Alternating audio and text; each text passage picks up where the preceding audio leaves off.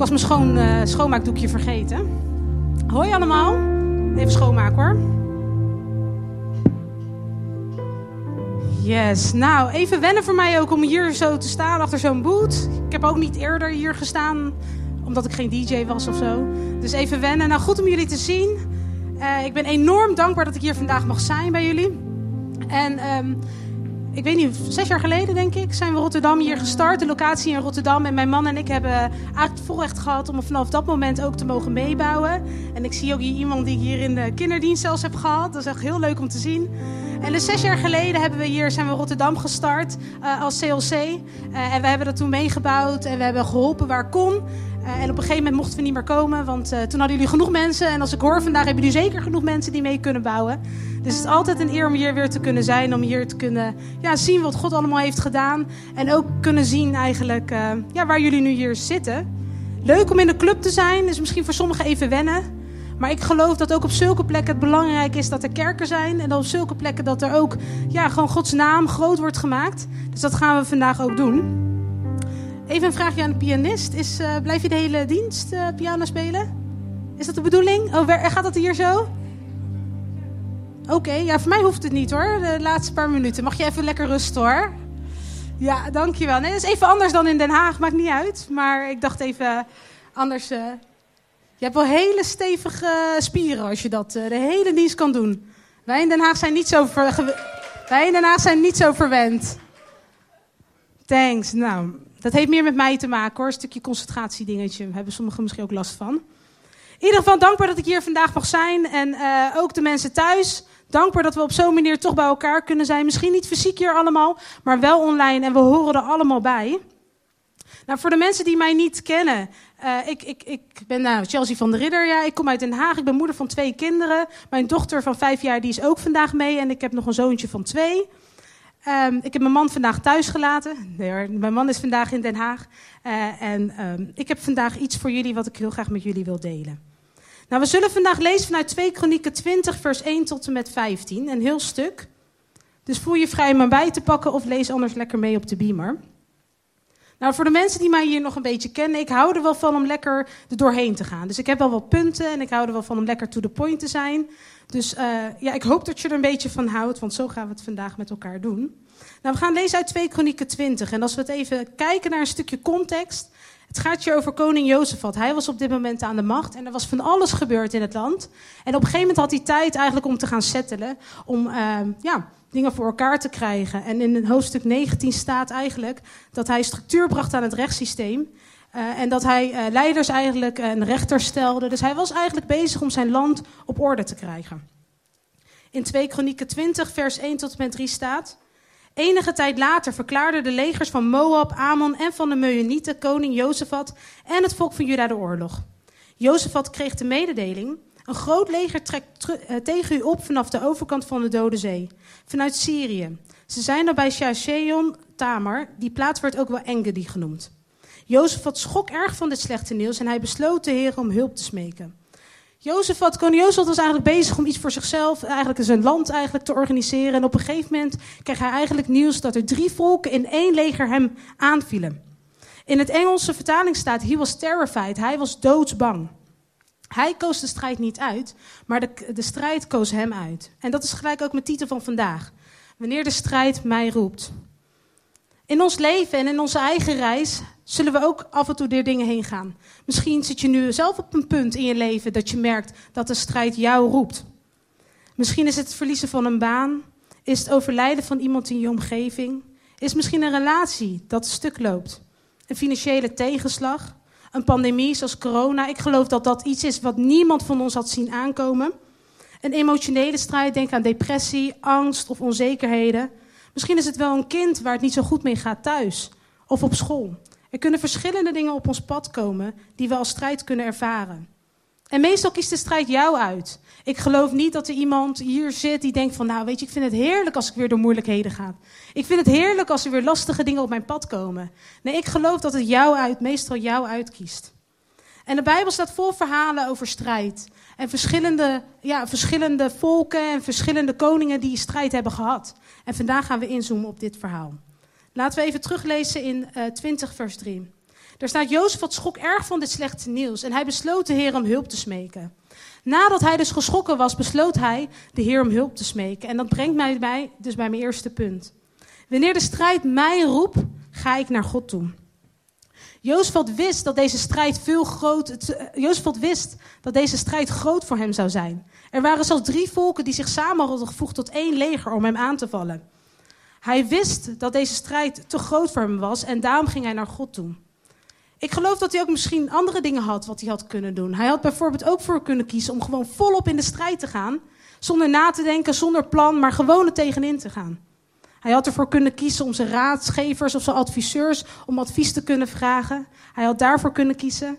Hij had ook voor kunnen kiezen om eigenlijk in angst, uh, want angst kun, ja, uh, angst kan je ook verlammen. Dus hij had er ook voor kunnen kiezen om gewoon niets te doen. En misschien wel bang te zitten wezen. Maar hij koos ervoor om naar God te gaan. En ik geloof als de strijd ons roept, als er moeilijkheden op onze pad komen, is um, absoluut zullen we emotie hebben en absoluut zullen de dingen ons overweldigen. Maar moeten we naar God toe, want hij is degene die ons echt de hulp geeft. In Psalm honderdvijf vers vier staat, zie uit naar de Heer en zijn macht, zoek voortdurend zijn nabijheid. Zie uit naar de Heer en zijn macht, laten we naar God toe gaan als we door moeilijke dingen heen gaan. Laten we hem kiezen om als eerste naartoe te stappen. In plaats van naar onze vrienden, mensen rondom ons. En eerlijk gezegd, ook soms in mijn geval, ook naar mijn partner. Ik kies er eerst voor om naar God toe te springen. Dan gelijk naar hem toe te gaan in sommige gevallen. Omdat ik weet dat God mij echt kan helpen. Wanneer de strijd mij roept, ga ik naar God toe. En ik geloof dat emoties goed zijn hoor. Want ik geloof als ik naar mijn eigen leven kijk, is als ik merk dat ik een bepaalde emotie opkom, misschien boosheid of verdriet of angsten, dat dat voor mij ook een signaal is. Een soort graadmeter dat er iets met mij aan de hand is. Dat ik hulp moet gaan zoeken, dat ik naar God toe moet gaan. Dat ik, uh, dat ik niet moet gaan zitten en maar wachten tot dat weggaat. Nee, er is iets aan de hand en daar moet je iets mee. Ik geloof dat emoties niet voor niets zijn, dat God ze heeft gegeven. Maar dat we vooral als, wanneer de strijd ons roept, eerst naar God moeten gaan. Nou, laten we verder lezen in vers drie tot en met vijf. En daar staat, uh, ik doe het even in de samenvatting. Hij vroeg aan alle inwoners of zij voor een onbepaalde tijd konden vasten. Uit alle hoeken van het land kwamen de, kwamen de mensen bij elkaar op het voorplein van dat kerk. En Jozafat deed een de, uh, gebed naar God toe. En eigenlijk toen ik dit aan het voorbereiden was, was mijn idee om eigenlijk ook dat gebed samen te vatten. Maar ik had een idee dat God tot mij sprak. Dat ik dat gebed juist moest lezen en dat ik daar iets van uit kon leren. Dus ik ging het gebed lezen en ik kwam, eigenlijk kon ik er dus drie, um, kon het gebed kon ik in drie delen verdelen. Het eerste wat je, koning Jozafat deed, was hij eerde God eerst van wie hij was. Dat staat in vers zes. O Heere, God van onze voorouders, de enige God in de hemel, heersen over alle koninkrijken op aarde. U bent zo machtig en hebt zoveel kracht, wie kan het tegen u opnemen? Dat was het eerste wat hij deed. Hij eerde God van wie hij was, voor wie hij is. Het volgende stukje, hij herinnerde eigenlijk God aan datgene wat God al had beloofd en datgene wat God had gedaan. En dat, ik denk ook vooral zichzelf, want ik denk dat God wel heel goed wist wat hij had gedaan. En vers zeven tot en met elf staat, o onze God, hebt u de vroegere inwoners van dit land niet verdreven toen uw volk hier aankwam? En hebt u dit land niet voor altijd aan de nakomelingen van uw vriend Abraham gegeven? Beloftes dus. Uw volk vestigde zich hier en bouwde deze tempel voor u. In oprecht vertrouwen dat wij in een tijd als deze, waarin wij oog in oog staan met oorlog, ziekte of hongersnood, voor deze tempel en voor u kunnen gaan staan, want u woont hier in deze tempel. Wij roepen tot u dat u ons zult horen en ons zult redden. Kijk wat de legers van Amon, Moab en het gebergte Seir doen. U wilde niet dat onze voorouders die landen zouden binnenvallen toen zij uit Egypte kwamen. Daarom trokken zij er omheen en vernietigden hen niet. Maar kijk nu eens wat uw beloning is. Zij komen hier met de bedoeling ons te verjagen uit het land dat u ons hebt gegeven. Het interessante, voordat ik verder ga met het gebed, is dat er op een gegeven moment wordt gezegd, zij komen hier met de bedoeling ons te verjagen uit het land dat u ons hebt gegeven.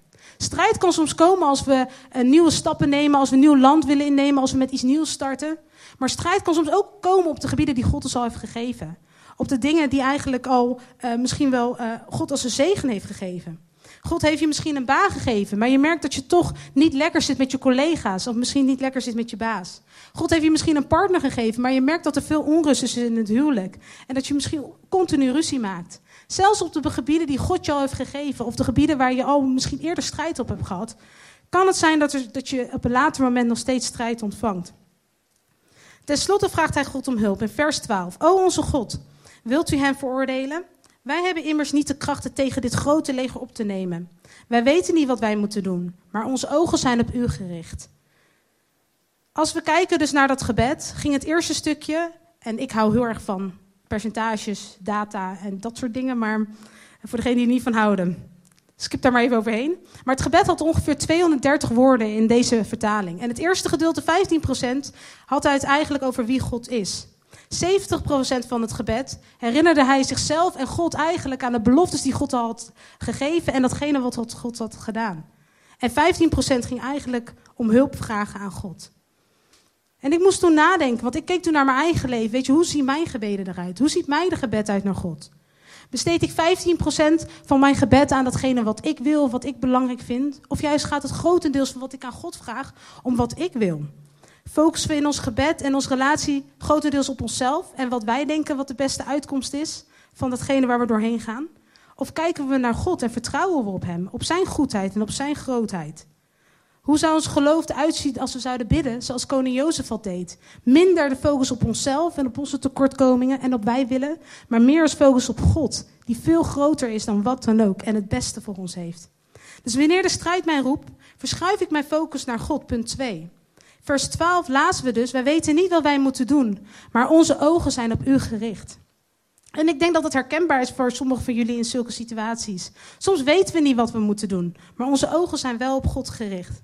Door op hem te focussen worden wij met onze tekortkomingen en eigenlijk met onze zwakheden, wat wij niet goed doen, steeds kleiner, maar wordt God steeds groter. Vers dertien en veertien, laten we verder lezen. Terwijl de mannen uit alle delen van Juda met hun vrouwen en kinderen daar voor de Here stonden, kwam de geest van de Here over een van de mannen die daar stond. Het was Jehaziel, de zoon van Segaria, zoon van Benaja, zoon van Jeheel. Nou, dus heel veel generaties in ieder geval. Interessant aan dit hele stuk is, koning Jozafat, die bad eigenlijk tot God, voor het hele volk. Maar God koos er dus niet voor om door koning Jozafat te spreken. Hij koos ervoor door Jehaziel te spreken.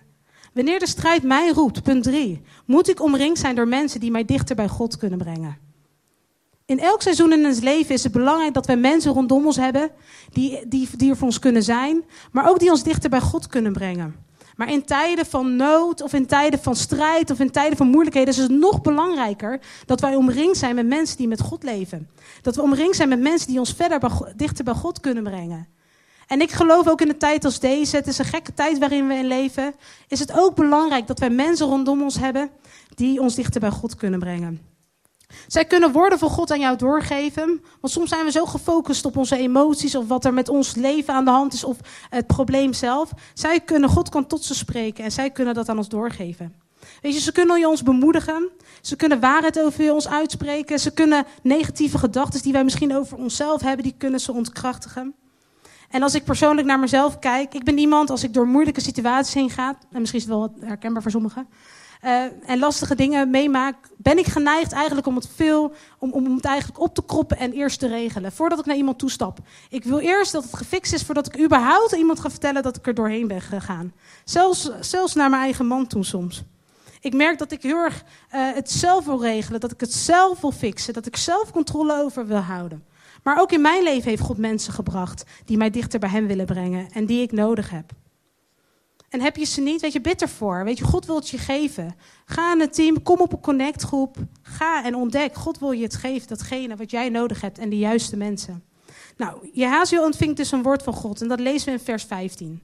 Luister naar mij, mensen van Juda en Jeruzalem. En u ook, koning Jozafat, riep hij. De Heere zegt, wees niet bang. Laat de angst voor dit grote leger u niet verlammen, want dit is niet uw strijd, maar de strijd van God. Wanneer de strijd mij roept, vier, hoef ik niet bang te zijn, want de strijd is van God. Er is geen strijd, er is geen situatie te groot of te moeilijk voor God. God weet hoe dit werkt en God zal het ook doen. De baan die je verloren hebt, de onrust in je huwelijk, misschien uh, de, de lastige opvoeding die je hebt. Er is niets, maar ook niets te groot voor God. Er is niets waar er geen hoop is bij hem. In Eerste Kronieken negenentwintig vers elf staat, O Heer, bent, o Heer, bent groots en machtig, vol luister, roem en majesteit. Alles in de hemel en op aarde behoort tot u. Heer, u, bent, u bezit het koningschap en de heerschappij. Dus alles in de hemel op aarde behoort tot u toe. Zelfs in deze tijd. Het is niet dat God weg is of dat hij even wegkijkt. Nee, God is er en hij is nog steeds aan het werk. Alles in de hemel en op aarde behoort tot hem. Dus wat is jouw strijd? Dus waar lig jij er 's nachts van wakker? Leg het bij God. Vertrouw op hem. En hij zegt hier, zoals hij hier staat, we hoeven niet bang te zijn, want de strijd is van God. Hoe groot het in het menselijke ook wel lijkt, de strijd is van God. En misschien klinkt het wel heel uh, mooi als ik dit vertel. En misschien denk je ook wel bij jezelf, ja, tuurlijk is de strijd van God. Maar als wij de overwinning willen behalen die God voor ons heeft, dan moeten we de strijd, hem ook de strijd laten strijden op de manier dat hij het wil. En dat betekent dat we het volledig in zijn handen loslaten. Misschien zeggen we wel dat we de strijd in zijn handen neerleggen. En misschien denken we ook wel en geloven we ook wel dat God het gaat doen. Maar maken we misschien onszelf nog wel wat zorgen. Misschien zeggen we dat we God vertrouwen, maar stressen we er nog steeds wel om. Misschien kun je eigenlijk zeggen, datgene waar jij misschien nog 's nachts wakker om ligt, datgene waar jij nog 's nachts mee bezig bent, is misschien datgene wat je nog niet volledig in Gods handen hebt gelegd. Datgene waar je nog steeds je eigen strijd aan het vechten bent. Maar God wil dat we de strijd volledig aan hem geven. Laat het aan God over, want hij heeft de controle. Dus wanneer de strijd mij roept, hoef ik niet bang te zijn, want dit is niet mijn strijd, maar de strijd van God.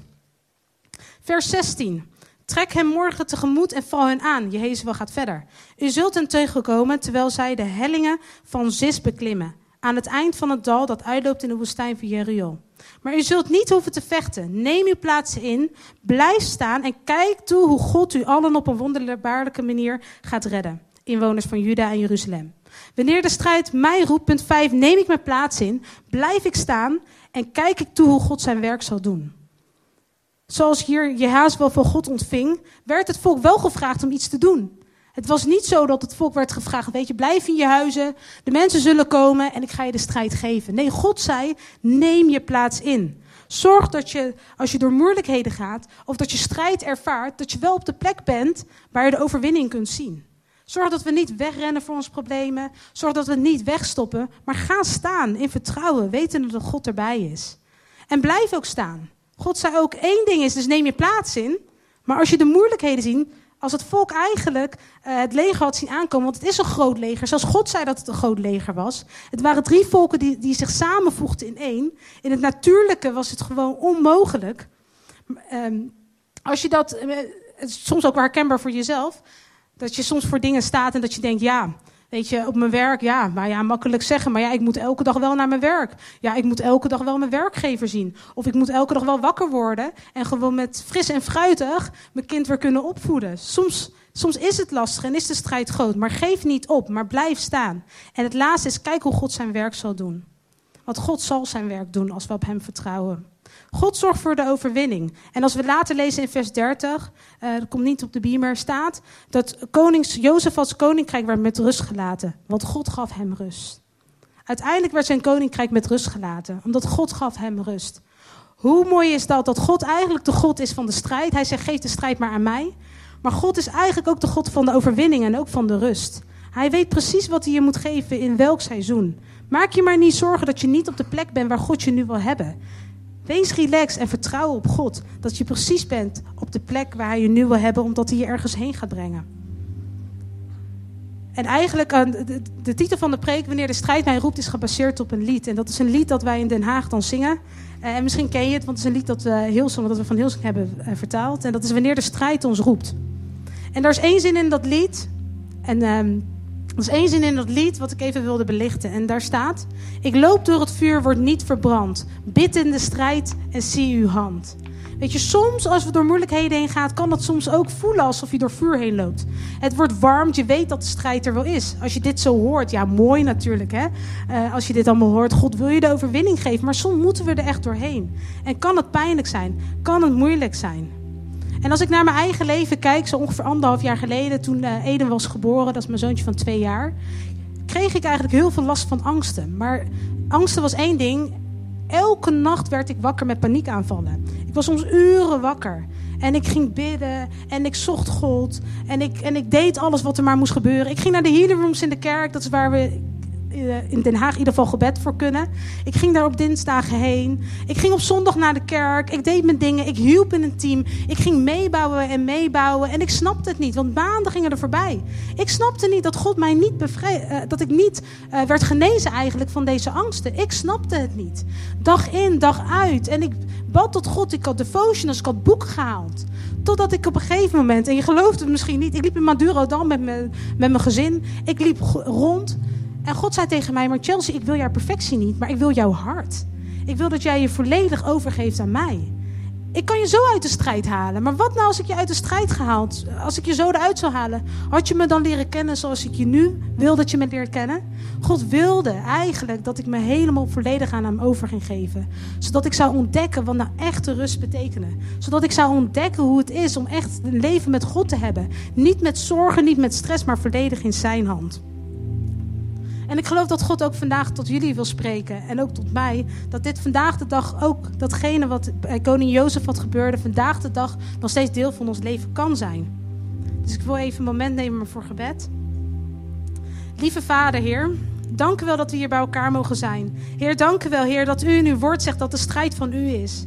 Dank u wel, Vader, Heer, dat niets, maar ook niets te groot is voor u. Heer, dank u wel, Heer. Heer, dat de genezing, Vader, waar we misschien heel lang op aan het wachten zijn. Heer, Vader, dat u die niet vergeten bent. Heer, Vader, maar dat u nog steeds de controle heeft. Heer, dank u wel, Vader, Heer, de moeilijke situatie die we meemaken in ons huwelijk. Heer, Vader, dat het niet hopeloos is. Heer, maar als we bij u komen, Vader, Heer, Heer, dat u de controle weer, uh, dat u de controle pakt. Heer, dank u wel, Vader, Heer, Heer, dat in deze tijd van corona, Heer, dat we niet goed begrijpen, Heer, wat er gebeurt. En dat we ons afvragen waar we heen gaan, Heer. Heer, dat u nog steeds in de controle bent, Heer. Vader, Heer, dat u nog steeds de macht hebt, Vader, hier op aarde en in de hemel. Heer, dank u wel, Heer, dat we in elke situatie hier, Heer, bij u mogen komen. Wat het ook is, niets is te groot voor u. En daar zijn we dankbaar voor. In Jezus' naam, amen. En hoe mooi is dat? En voordat we de dienst gaan afsluiten, willen we ook een moment nemen, zeker ook hier in de zaal en ook voor de mensen thuis, een moment nemen, zodat je zelf kan reageren op God. Zodat je zelf kan reageren, zodat je zelf kan kiezen voor Jezus. Want ik las pas in de kinderbijbel uh, van Jenna. Daar las ik, Jezus is gekomen zodat de mensen niet meer van God zouden wegrennen, maar naar, juist naar hem toe kunnen rennen. Jezus is daarvoor gekomen. We hebben het nu gehad over God die er voor ons is en God die voor ons strijdt. En dat is absoluut waar. Maar daar is één reden waarin we dat kunnen doen, is omdat Jezus voor ons gekomen is. Hij is voor ons gekomen zodat we niet meer van God hoeven weg te rennen. Omdat, ja, heel eerlijk gezegd, Um, uh, Henk noemde het net, als er allemaal mensen zoals Chelsea hier in de, zaal, in de zaal zouden zijn. Ik denk, oh, alsjeblieft niet. Als ik naar mijn eigen leven kijk, joh, ik maak elke dag fouten. En straks zeker ook weer. Ik faal. Als ik kijk naar mijn zwakheden, snap ik het soms ook niet. Uh, dat, dat, dat God iets goeds in me ziet. Weet je, zo, als ik soms naar mezelf kijk, dan denk ik van, oh Heer, waar heb ik dit aan verdiend? En dat klopt ook, ik heb dit ook niet verdiend. Want het is Gods genade. Door wat Jezus voor ons heeft gedaan, hoeven we dus niet meer weg te rennen en te schuilen, maar kunnen we naar God toe rennen.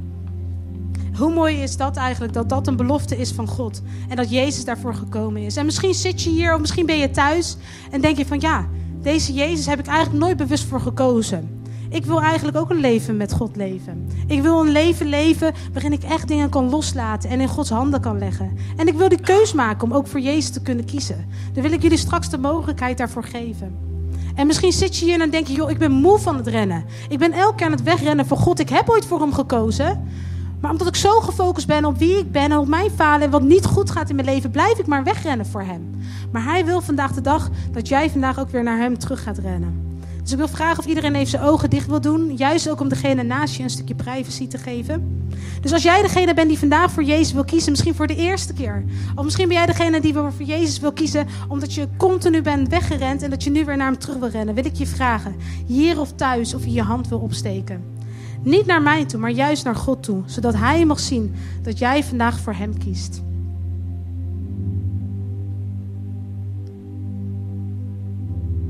Laten we bidden met elkaar. Lieve Vader, dank u wel voor deze dag. Willen jullie me nabidden? Lieve Vader, dank u wel voor deze dag. Wilt u mij vergeven voor datgene wat ik fout heb gedaan? Ik wil u aannemen als mijn vader, als mijn leider in mijn leven. En ik wil u beter leren kennen. Dank u wel, Heer, dat u de strijd voor mij strijdt. En dat ik altijd op u mag vertrouwen. In Jezus' naam. Amen. En toen ik in Den Haag hiermee bezig was, toen bedacht ik mezelf, weet je, het is zo mooi om voor Jezus te kiezen. Het is de beste keuze die ik ooit heb gemaakt. Mijn beste keuze was niet om met Jozua te trouwen of de baan die ik gekozen heb. Nee, de beste keuze die ik ooit heb gemaakt is voor Jezus te kunnen kiezen. Want dat is datgene wat echt voor eeuwigheid is. Dus als de strijd jou roept, en ik ga, naar de, ik ga afsluiten. Als de strijd jou roept, als de strijd mij roept, ga ik naar God toe. Verschuif ik mijn focus van mijzelf naar God. Moet ik omringd zijn door de mensen die mij dichter bij God kunnen brengen? Hoef ik niet bang te zijn, want de strijd is van God. Neem ik mijn plaats in, blijf ik staan en zie ik toe hoe God zijn werk gaat doen. Yes, heb een gezegende week.